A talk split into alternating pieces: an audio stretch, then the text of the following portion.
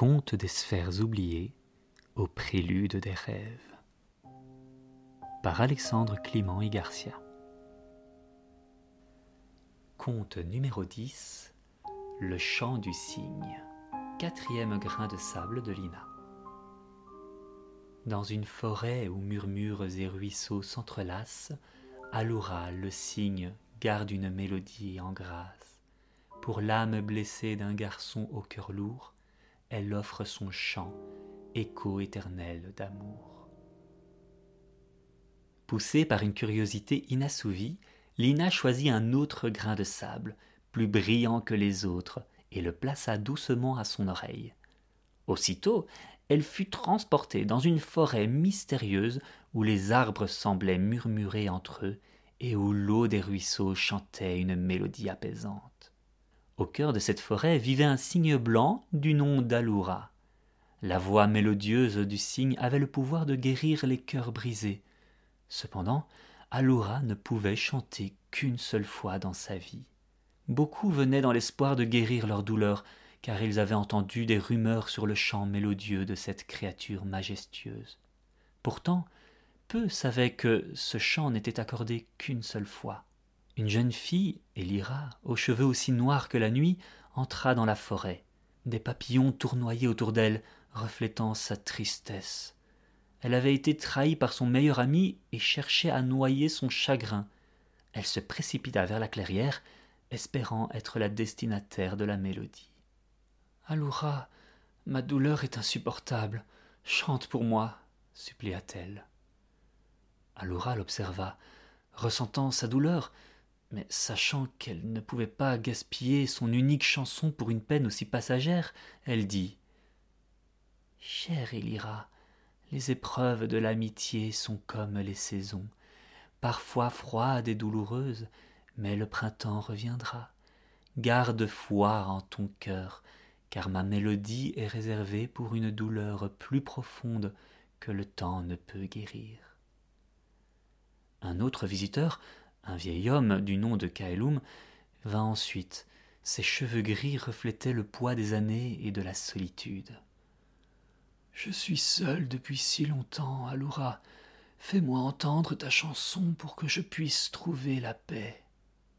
Mais encore une fois, Aloura, malgré sa compassion, savait que la solitude de l'homme, bien que douloureuse, n'était pas suffisante pour mériter son unique mélodie. Elle dit Cher Kaelum, la solitude est un voile qui masque le monde autour de toi. Mais même sans ma chanson, sache que le vent souffle toujours et qu'il peut apporter des voix d'amis inattendus. Ma mélodie est pour une peine que le vent ne peut balayer. Liora, une femme au regard fier mais aux épaules tombantes, s'approcha ensuite. J'ai perdu mon trésor le plus précieux, mon collier d'enfance. Chante pour moi et aide-moi à retrouver mon chemin. Malgré la tristesse de Liora, Aloura comprit que cette perte matérielle n'était rien, et dit Chère Liora, les trésors du monde sont éphémères, mais les souvenirs demeurent éternels. Cherche en toi la mémoire de ce collier, car ma mélodie est pour des souffrances que les souvenirs ne peuvent consoler. Un jour, un jeune garçon nommé Milo fit son apparition, ses yeux rougis par les larmes et son cœur si lourd que même la forêt ressentit sa douleur. Milo avait perdu sa mère et était inconsolable. Il ne demanda pas à Aloura de chanter pour lui, mais il s'assit simplement au bord de l'eau.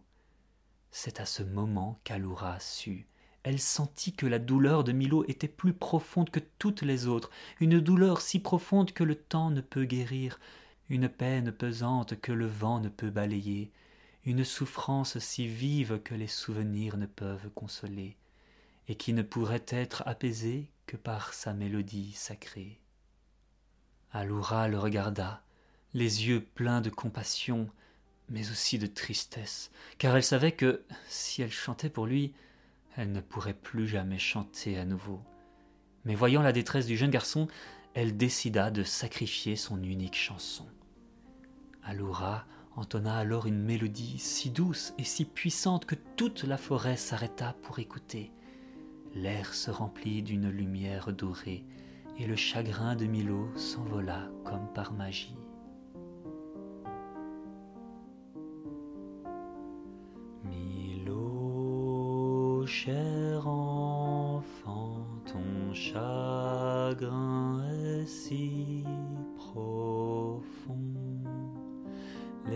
Larmes que tu verses, un torrent sans fond.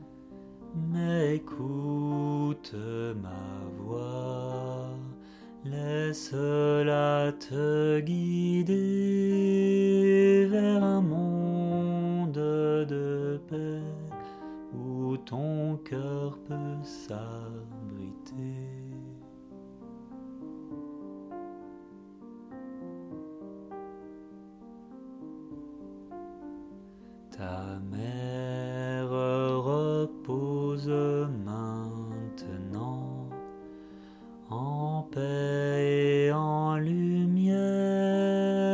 Ses souvenirs doux dans les terres se libèrent.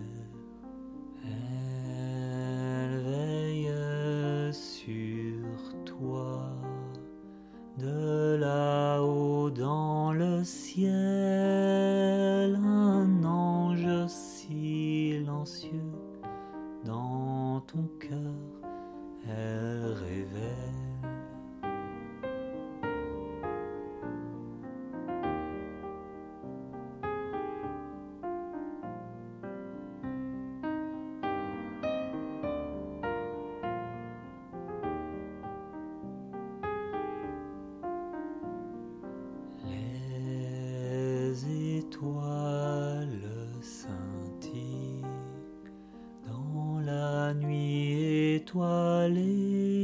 comme les souvenirs chéris dans la mémoire préservée.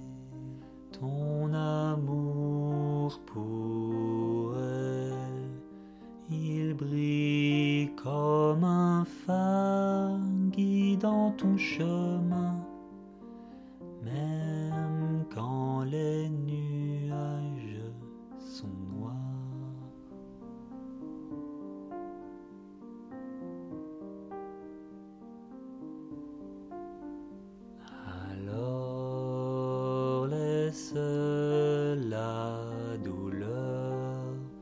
se fondre dans la nuit comme une étoile filante. Elle s'éloigne sans bruit. Milo, cher enfant, tu n'es plus seul à présent dans cette forêt enchantée. Tu as un ami vaillant.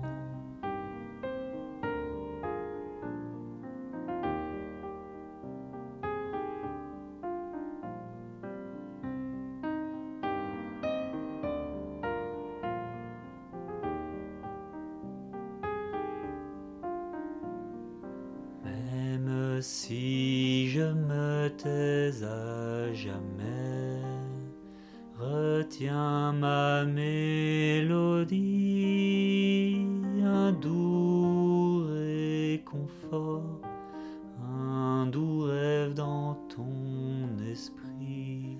Le monde est vaste, la vie est une danse et dans chaque nouvelle aube, tu trouveras une chance.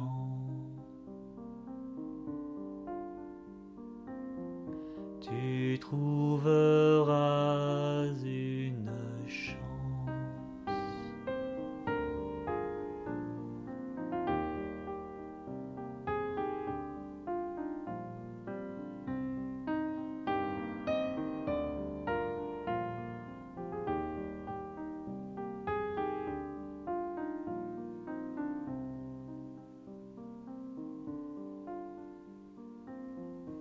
Une fois la chanson terminée, Alura s'éteignit doucement, transformée en une magnifique statue de cristal au centre de la clairière.